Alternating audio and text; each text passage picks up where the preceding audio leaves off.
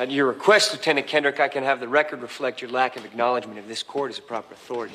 Objection, argumentative. Objection, argumentative. Objection, argumentative. Ah, objection, Your Honor, this is argumentative. Sustained. Watch yourself, counselor.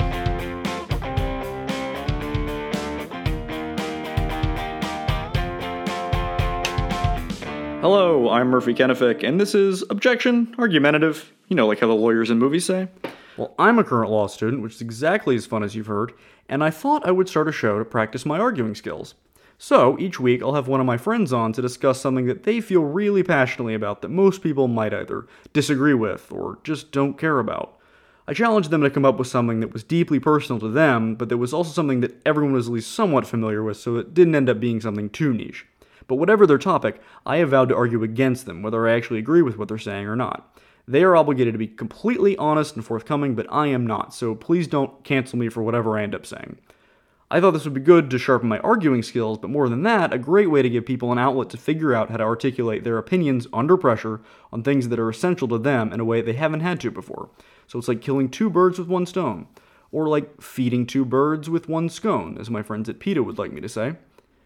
I found that too often people keep their unpopular, unusual thoughts and opinions to themselves, mainly so as to not upset the consensus.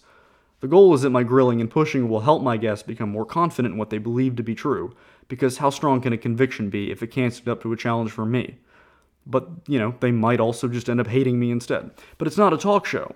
I don't want to broadcast small talk and observations. I want to get to the most deeply rooted feelings and practices that my guests feel are true that set them apart.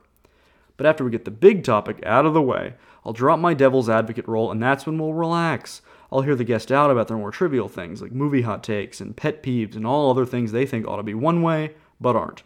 It'll end up being therapeutic for them more than anything, if all goes well, but let's be honest, most likely it won't. So that's it. That's the show. There will be a new episode every week until I eventually run out of people to talk to. So thank you for listening, and I'm looking forward to hearing everyone's hottest takes and then absolutely shutting them down with my unmatchable argumentative abilities. So thank you, and good night. Uh, everything that guy just says bullshit. Thank you. Objection, Your Honor. Objection. Uh, objection, extremely racist. Objection overruled. Objection sustained.